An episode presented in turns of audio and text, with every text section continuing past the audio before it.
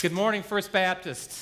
It is great to be back, and I have to thank my brother Gary. How many of you would like it if the pastor called you on a Saturday morning and said, Hey, could you preach for me tomorrow? I'm guessing not many, but that's exactly what happened, and I'm very grateful to him for stepping up, preached an amazing message. He's a very gifted man, so thank you, Gary. Uh, deeply appreciate you. Who do you say that I am? This was the question that Jesus asked the disciples back in Luke chapter 9, verse 20 of the New Testament. He came to them and asked them this question, it's really the most profound question in all of history and in all of mankind. The question actually comes to you and I as well. Who do we say that He is? It's this question of who is God. Who is God? And I love what A.W. Tozer said about this in his book, Knowledge of the Holy. He said, Whatever comes into our minds when we think about God is the most important thing about us. Now, why is that? Why is it that the most important thing about us is what comes into our mind when we think about God? Let's camp out on that for just a moment because it's true. I'll go as, as far as to say that everything in our reality, everything, without exception, is going to be changed or altered by how we answer that question. Now, let's just think about the universe for a moment. Did it just spring into existence? Was there a big bang? Was this material just coming out of nowhere? And just by pure happenstance, the galaxies and the quasars and the black holes and the stars, it all just happened? Again, it comes back to how you answer this question. And then life on earth itself. I mean, is it just pure happenstance that time plus matter plus chance, things starting out with just this goo in the swamp, became things like kangaroos and box elders? And there's the question of you and I. Are you and I just time plus matter plus chance? And then what about our relationships? Does my view of God change how I view each and every one of you? If one of you was to wrong me, is it my right to hate you for the rest of my life? Or does God have something to say about that? How I treat you, how you treat me. And then there's our own lives. Are our own lives just a series of random events? Without meaning, without purpose, going back and forth between happiness and pain, good times and bad times, joy and misery? Or is there meaning behind everything? You see, all of that comes back to this question. Whatever comes into our minds when we think about God is the most important thing about us because what you think about God is going to determine everything else about you. Even the person who does not believe in God has to answer the question what God is this that I don't believe in? You see, it comes back to this question who is God? Who is God? We're starting a series this morning, and we're going to grapple with this question today and the next three Sundays. Today we're going to start with the Trinity. Who or what, or, or, is it an idea, is the Trinity? We would say we believe in the Trinity, but what is it we're saying that we believe in? This morning we'll talk about the Trinity, and then the next three Sundays we'll talk about the three persons of the Trinity Father, Son, and Holy Spirit. Uh, but this morning I would like to tackle this topic this way first, talking about what the Trinity isn't. There's a lot of wrong ideas about there, out there about, about the Trinity. And frankly, as we go through these, you may find yourself thinking, well, that's kind of how I thought the Trinity was. And you know what? That's why we're talking about it. It's very easy to adopt wrong ideas about who God is. And then, secondly, we'll talk about what the Trinity is. We'll have a very short, succinct definition that we'll talk through a little bit, but we cannot talk about the Trinity without talking about something called the Nicene Creed. It's incredibly important to the beliefs of Christians uh, living in this time and this age. And then finally, we'll talk about illustrations that tend to fail. Most illustrations of God tend to fail. When we want to bring God down to our level, we want to simplify Him, we usually go into a bad place. So we'll talk about that as well. Talk about um, these four movements, and I'd like to jump in now to these wrong views of the Trinity, um, what the Trinity isn't. So remember, if you find yourself um, believing in, in this way, just forgive yourself and we'll move on, okay? Okay, good. So the first, this first wrong idea I want to talk about, and forgive the big words, okay? But see, I had to pay a lot of money to, to, to learn these words, all right? And um, so I just like to spring them out there every now and then so you think I got something from seminary. So the first one is subordinationalism. subordinationalism, very simply put, it's the one is bigger view of God. And it's the belief that all three members of the Trinity are God, but that one or more are greater than the others. That one person is greater than the others, or two are greater than, than one of the others. And this really is sort of a, a Greek God approach to the God of Christianity. In other words, people will generally view the Father as kind of like the boss. You know, he's the one that's in charge, and then the and then the Son and the Holy Spirit are sort of lesser. But this is actually sort of adopting Greek mythology into Christianity. See, the Greeks would view Zeus as the god over the other gods, and they were lesser gods, and they all did what he told them to do. But that is not the Christian view of God. We don't view God this way. We don't view the Son and the Holy Spirit as being in some way subordinate or less God than the Father is. Now, there are some verses that may tend to sway us that way. One is John 14, 28. It says, You heard me say to you, this is Jesus speaking, I am going away and I will come to you. If you loved me, you would have rejoiced because I am going to the Father. And here's this statement For the Father is greater than I.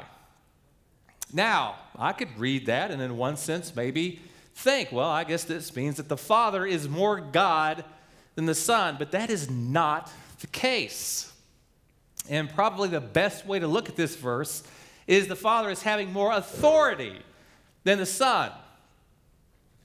Uh, you could think of this as the relationship between you and the President of the United States. So the President has much more authority than I do. But the president is not more human than I am. We're both very much human. In the same way, the Father is very much God, and the Son is just as much God as the Father. Same with the Holy Spirit. Each person of the Trinity is fully God. One is not less God than another. See, the problem is typically when we try to oversimplify God. And I get it, frankly, I like to make things as simple as I possibly can. And I was thinking back in college, I was taking, uh, I was studying electrical engineering, and I had to take these horrible, horrible classes. One was called electromagnetic field theory. I couldn't fill up a note card with what I learned in that class. But I remember you'd have to take, you'd have a problem that you'd have to solve, and it'd take pages and pages of math.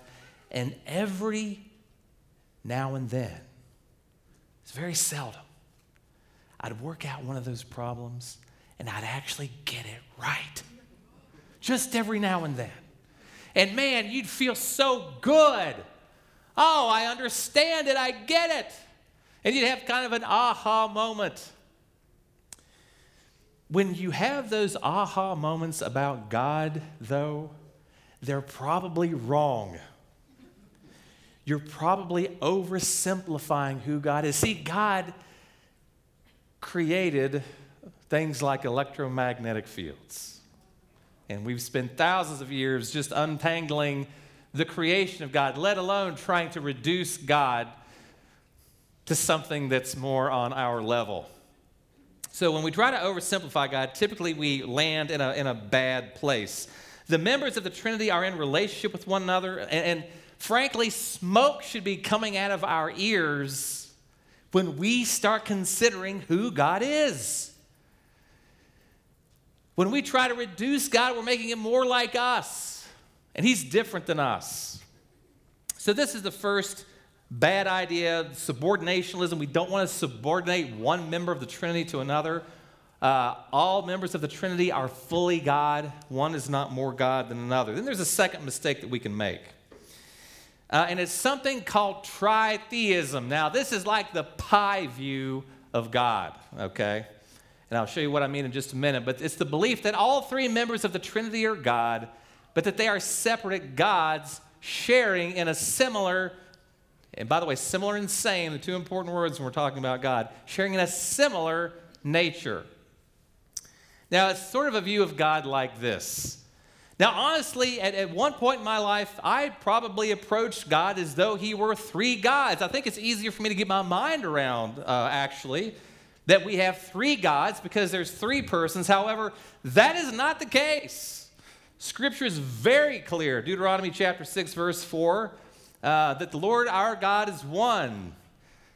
Actually, if you were to go to a Jewish service, they always start out with a Shema, Deuteronomy 6 4. Hear, all Israel, the Lord our God, the Lord is what? He is one. We have one God. So we'll try to divide him up some way, but when we do this, we end up with, with three gods, or uh, more accurately, three one third gods. So this is called tritheism. It's like dividing God up into three different gods. And again, this one just doesn't work. So, um, this is a bad way of looking at God. And there's a third view, and this one's very, very common. It's called modalism. And the root word there is modes, and it's this idea that God has existed in three different modes. The belief that all three members of the Trinity are representative of one God who shows himself in three ways. Now, I went to a church one time that actually embraced, and they didn't even know it, but this was what they had written in their um, their, their uh, confession, their constitution about who they believed God was. I remember reading it and thinking, well, wait a second. I, I knew enough at that point in seminary to be dangerous. And I remember I went to the, uh, the pastor and the elders. I said, you know, this is what's written down here, but I don't think this is right. And they looked at it and they said, well, we, you know, we don't think this is right either. We had a, a business meeting and we changed the doctrine of the Trinity in like 10 seconds in that church. Now, when we rearranged the chairs, it was, it caused an uproar. But I tell you what, we changed that doctrine of the Trinity just like that. It was no big deal. Just don't, just don't change chairs. Anyway, um, so uh, this idea of modalism, you could, you could say it this way there's one God who's sometimes the Father, sometimes the Son, and sometimes the Spirit. Now, you can think about this in terms of a timeline. Uh, right? So that God started out as the Father, right? He created an eternity past, He's eternal, He's always existed. But then He was born of Mary, and then He became Son. So now you've got uh, God the Son, but then He died, was resurrected, He ascended into heaven, and then He became the Holy Spirit. So you've got these three different modes that God has existed in. Now, again, this is very much humanizing God, and I get it because, see, I also I have three different roles, right? I didn't become a husband until May 1st, 2004. I didn't become a dad until July 15th, 2016. So, uh, you know, I, I get it. We, we have these different roles. But again, this is to reduce God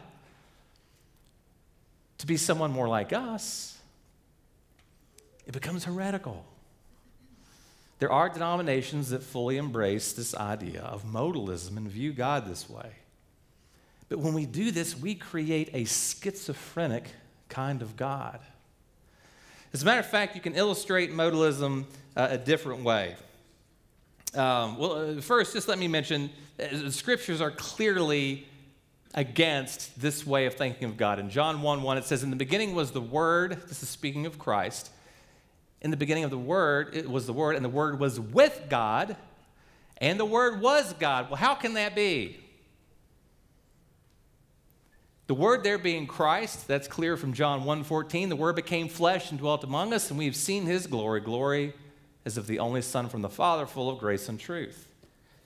And it says that Christ existed before he became flesh, and he was both God and he was with God. Now, aside from there being two distinct persons of the Trinity, I don't know how else we can make sense of John 1 1. So it, becomes more clear, even at the baptism of Christ, you've got Christ being taken down to the water, coming up, and all three members of the Trinity are right there. The Holy Spirit descends as a dove, and God the Father is speaking. Now, that doesn't make sense if God is only one person. So you can, you can illustrate modalism, you actually think of it like this. Let's say that uh, when you hired me uh, to come here and be your pastor, that I kept talking and talking, and talking about this woman named Melissa, my wife, Melissa. You heard about her, you heard about her, but you never saw her. So finally, you just said, Look, Chad, we, we keep hearing about Melissa. So um, I tell you what, we're going to have a short reception at the end of the, one of the services. We'll put a table up front, and we want you and Melissa to come up, and we want to meet and get to know Melissa. And I said, Great, that's a great idea. Okay, let's do that. So the day comes, we have the reception. There's a table sitting up here. There's two empty chairs. Then I come and sit in one of them. And then when the reception starts, I take the microphone and I say, Now let me introduce you to my lovely wife, Melissa. And I motion to a completely empty chair. Now, some of you are going to say, Well, but the cheese has slid off his cracker. Uh, he's lost his mind. Some of you may even play along. and may come up and say, Well, it's nice to meet you, Melissa. Chad, you have a lovely wife. But deep down, it's going like, This guy's nuts. He's delusional. But see, that's how we treat God if we say there's only one person of the Trinity. It's like we're saying he's schizophrenic, that he's delusional. So modalism just does not work. It's just not biblical. We'd be worshiping a delusional God if we adopted that view of Him. So these are some commonly held wrong views of God. There's others that could be included. Last week I talked, or two weeks ago, I talked about something called uh, moralistic therapeutic deism, as viewing God as He's sort of this cosmic butler. He's moralistic in that He wants us to be good. He's therapeutic in that He just wants us to feel good and be happy. He's deistic in the sense that he's just sort of far off and he wound up the whole universe like a clock and he's just letting it tick on, now being rather uninvolved. Also, a wrong view of who God is. So the question is okay, well, then what is the right view of God? What, in fact, is the Trinity? And I think this is a good definition. I'm going to give you the definition and then I want to go into some history. I want to unpack it a little bit. So, first of all, we believe in one God, okay? One God. We don't believe in, in three gods or three one third gods. We believe in one God who is one in essence. Jesus is the same nature, not a similar nature to the Father, not a similar essence to the Father. Each person has the same essence, yet three in person.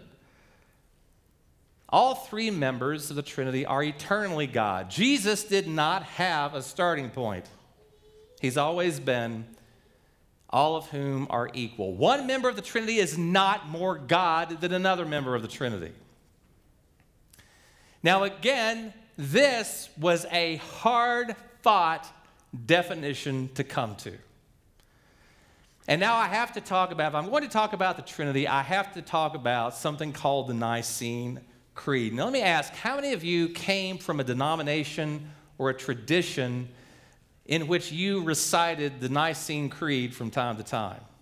Okay, several of you. Yeah, it's been around a long time. It's been around about 1700 years. The definition I just read was derived from the Nicene Creed. And I want to step back in time and I want to just go into some, some history of, uh, of, of, Christianity and the church and, and, this creed. So let's step back for a moment. And, and right there when the church began, the book of Acts, Jesus has resurrected. The day of Pentecost comes, the apostles start speaking in tongues, lots of people are saved. And now the church is growing very, very rapidly. And it's a time of intense persecution. The Roman emperors were, were vicious against Christians at this time. They were tortured. Uh, it, was, it was very hard to be a Christian. So Christians are just always on the run. They end up congregating outside of Jerusalem in three areas around Rome, Italy, up in Constantinople, Turkey, and down in northern Africa around Alexandria. These could become three kind of centers of Christianity in the world at that time. And again, uh, it was hard to be a Christian. But then this one emperor comes along, he kind of changes things around. It's guy by the name of Constantine. And this emperor Constantine, he has a dream. He has a dream the night before he's going to go up against an army that's twice the size of his. And he dreams that if his people put a Chi-Rho on their shield, those are the first two letters of the, uh, the first two Greek letters of the name Christ. He dreams that if they put those on his, their shields, that he'll be victorious in battle the next day. And sure enough, the soldiers do this, and he's victorious in battle. So he starts to think, you know, I think there's something to this whole Christianity thing.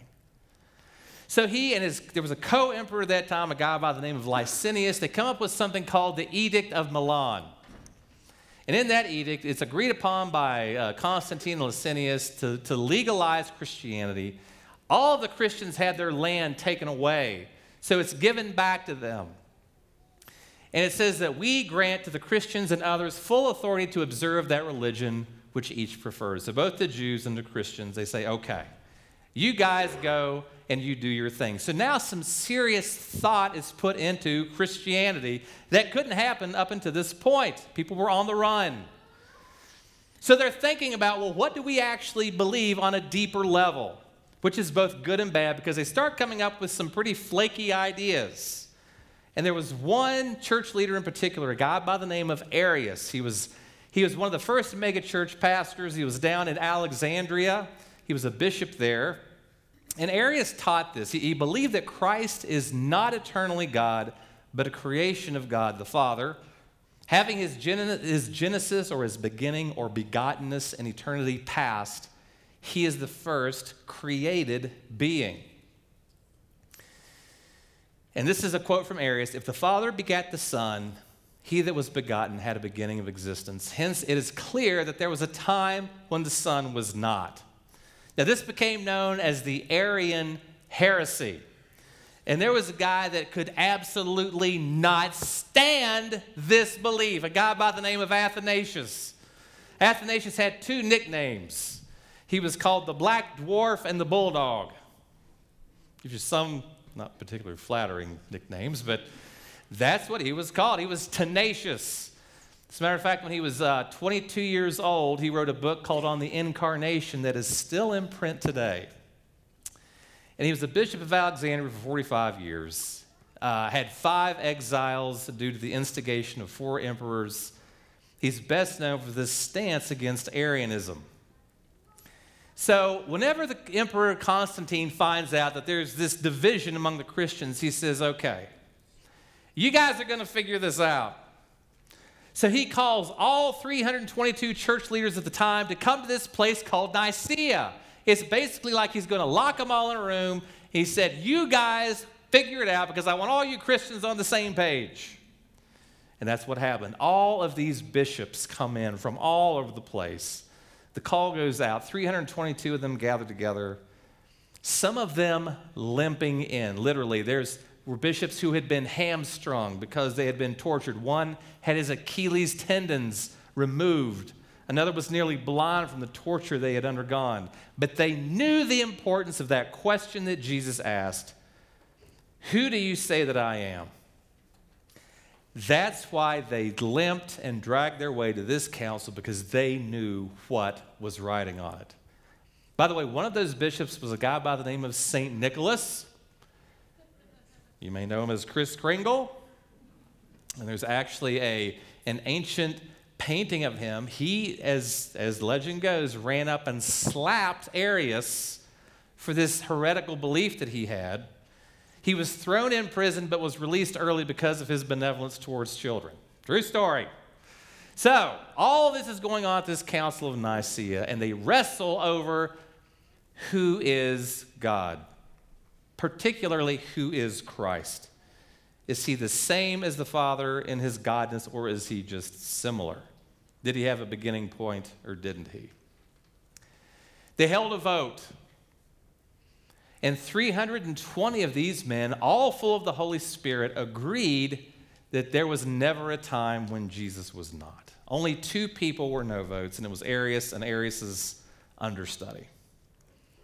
And they came up with something called the Nicene Creed. Now, a creed is just a simple belief statement of a church.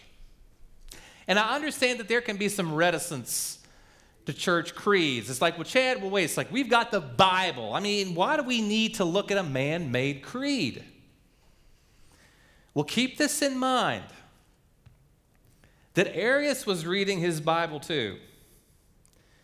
You see, what's just as important as reading your Bible is correctly interpreting what the Bible's saying. Because just about every cult and every bad religion out there is loosely based on the scriptures. At least everyone that's, that's been able to gain any traction. So these guys all come together and they come up with something known as the Nicene Creed. And this is an excerpt of the Nicene Creed. We believe in one God, the Father, of the Almighty, creator of all that is seen and unseen we believe in one Lord, Jesus Christ, the only Son of God, eternally begotten of the Father, God from God, light from light, true God from true God, begotten, not made, of the same, not similar, that was a big point, same essence with the Father. This is the God that we believe in. I very much confess the Nicene Creed as a Christian. It's been around for 1700 years, and every major Christian group believes in the Nicene Creed, the inclusion of Roman Catholic churches and Greek Orthodox churches. All Baptist, Methodist, Lutheran, Presbyterian churches will hold to this creed. There's a few exceptions. Uh, Mormons have a different view. Actually, the Mormon view is very similar to the Arian view of, of Christ, that he had a starting point. Uh, Jehovah's Witnesses and a group called Oneness Pentecostals who would hold to modalism. But otherwise, every major Christian group holds to the Nicene Creed. And everything in this creed is based on the Word of God. There's a number of scriptures that affirm the Trinity. Um, the godness of Jesus, for example. We've already looked at this. John 1 1. In the beginning was the Word, and the Word was with God, and the Word was God, speaking of Jesus Christ. So Jesus is fully God, and the Holy Spirit is fully God. If we look at Acts 5 3 and 4, it says, But Peter said, Ananias, why has Satan filled your heart? And look at this part to lie to the Holy Spirit. And then he goes on, and to keep back some of the price of the land uh, while it remained unsold, did it not remain your own? After it was sold, was it not under your control? And then listen to this part. Why is it that you have conceived this deed in your heart? You have not lied to men, but to God. In the beginning of the verse, these two verses, he lies to the Holy Spirit. Then it says he lies to God. So the Holy Spirit is fully God. And the persons are not each other. This is the baptism of Christ as soon as Jesus was baptized again, he, he went up out of the water at that moment. Heaven was open. He saw the Spirit of God descending like a dove and lighting on him. And a voice from heaven said, This is my Son whom I love. With him I am well pleased. Now, this makes no sense if Jesus is the Father and the Holy Spirit is Jesus or is the Father. It doesn't make any sense. Same with the Great Commission, Matthew 28 19. Go therefore and make disciples of all the nations, baptizing them in the name of the Father and the Son and the Holy Spirit. If the Holy Spirit was the only person of God around at that time, you wouldn't have needed the previous two. So it just makes no sense uh, if each person is the same. Now, um, I appreciate people who have tried to illustrate God. That God is like this or he's like that. But the problem is, these illustrations tend to fail. For example, I've heard that God is like a three leaf clover, that each person of the Trinity is like one leaf of the clover. Uh, but see, that's got its problems. Um, if, if God represents each member of the, each leaf on the clover, it's like, again, we've got three different gods. And we're back to tritheism again. Or I've heard that God is like an egg. You know, you've got the shell, and you've got the yolk, and you've got the, uh, the white of the egg. But again, these parts of the egg are very unlike each other. So what happens? Well, we're back to tritheism again, three different gods. And then I've heard that God is like water. Uh, that a water can exist as a solid, it can exist as a liquid, or it can exist as a gas. But again, what is this? Ah, somebody said it. Good for you. Yes. Now we're back to modalism. That we've got three different three different substances, three different states that don't coexist. Now, all of these tend to fail. I do like this diagram. It's in your bulletin. The Father is not the Son, the Son is not the Holy Spirit, and the Holy Spirit is not the Father. However, all three are fully God. You see, God should blow your mind. You know, I, I paid a lot of money to go to seminary, and I expected by the time I got out that I would fully understand who God is. And you may be thinking out there today, Chad, I don't understand the Trinity. Well, guess what? Neither do I. I don't have to understand something in order to believe it to be true. And when we say we understand the Trinity, we, we're, we're starting to bring God down and break him down into something or someone who he's not. So, putting this all together, believe with wonder in the God who is. We should have wonder when we start thinking about who God is. We should never, if you're getting bored with God, you need to let your imagination go a little bit in what He's done and who He is. You know, when I'm sitting in my backyard I'm looking around and I see all these blades of grass. Like there's just, and I see these ant mounds all over the place, full of ants. And, and I, I, look at these trees and they got these leaves on them. I'm God knows how many blades of grass there are. He knows how many ants there are. He knows how many trees are on all the leaves in all the world. It's the number constantly changing. Then I thought, well, does he ever get like bored with all this? I mean, does it just get commonplace to him? And I love what G.K. Chesterton said about this, and we'll close with this. He says, A child kicks its legs rhythmically through excess, not absence, of life. Because children have abounding vitality because they are in spirit fierce and free. Therefore, they want things repeated and unchanged. They always say, Do it again. And the grown up person does it again until he is nearly dead. For grown up people are not strong enough to exult in monotony, but perhaps God is strong enough. Uh, it is possible that God says every morning, do it again to the sun. And every evening, do it again to the moon. It may not be automatic necessity that makes all daisies alike. It may be that God makes every daisy separately, but has never got tired of making them. It may be that he has the eternal appetite of infancy, for we have sinned and grown old, and our Father is younger than we. Please pray with me. God, I pray that we would never, ever, ever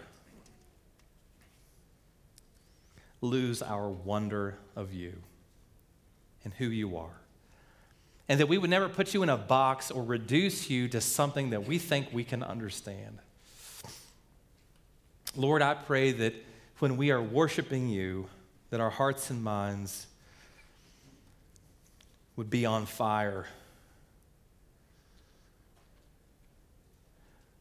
declaring the mysteries of you that we believe to be true. Lord Jesus, we thank you for making a relationship possible to the Father by your death and your resurrection. We again have a relationship. Holy Spirit, we thank you for gifting us. We thank you for daily sanctifying us and for never giving up on us and for giving us hope. And I'm thankful that we can, by your command, cast all our cares onto you. It's in your holy and precious name we pray. Amen.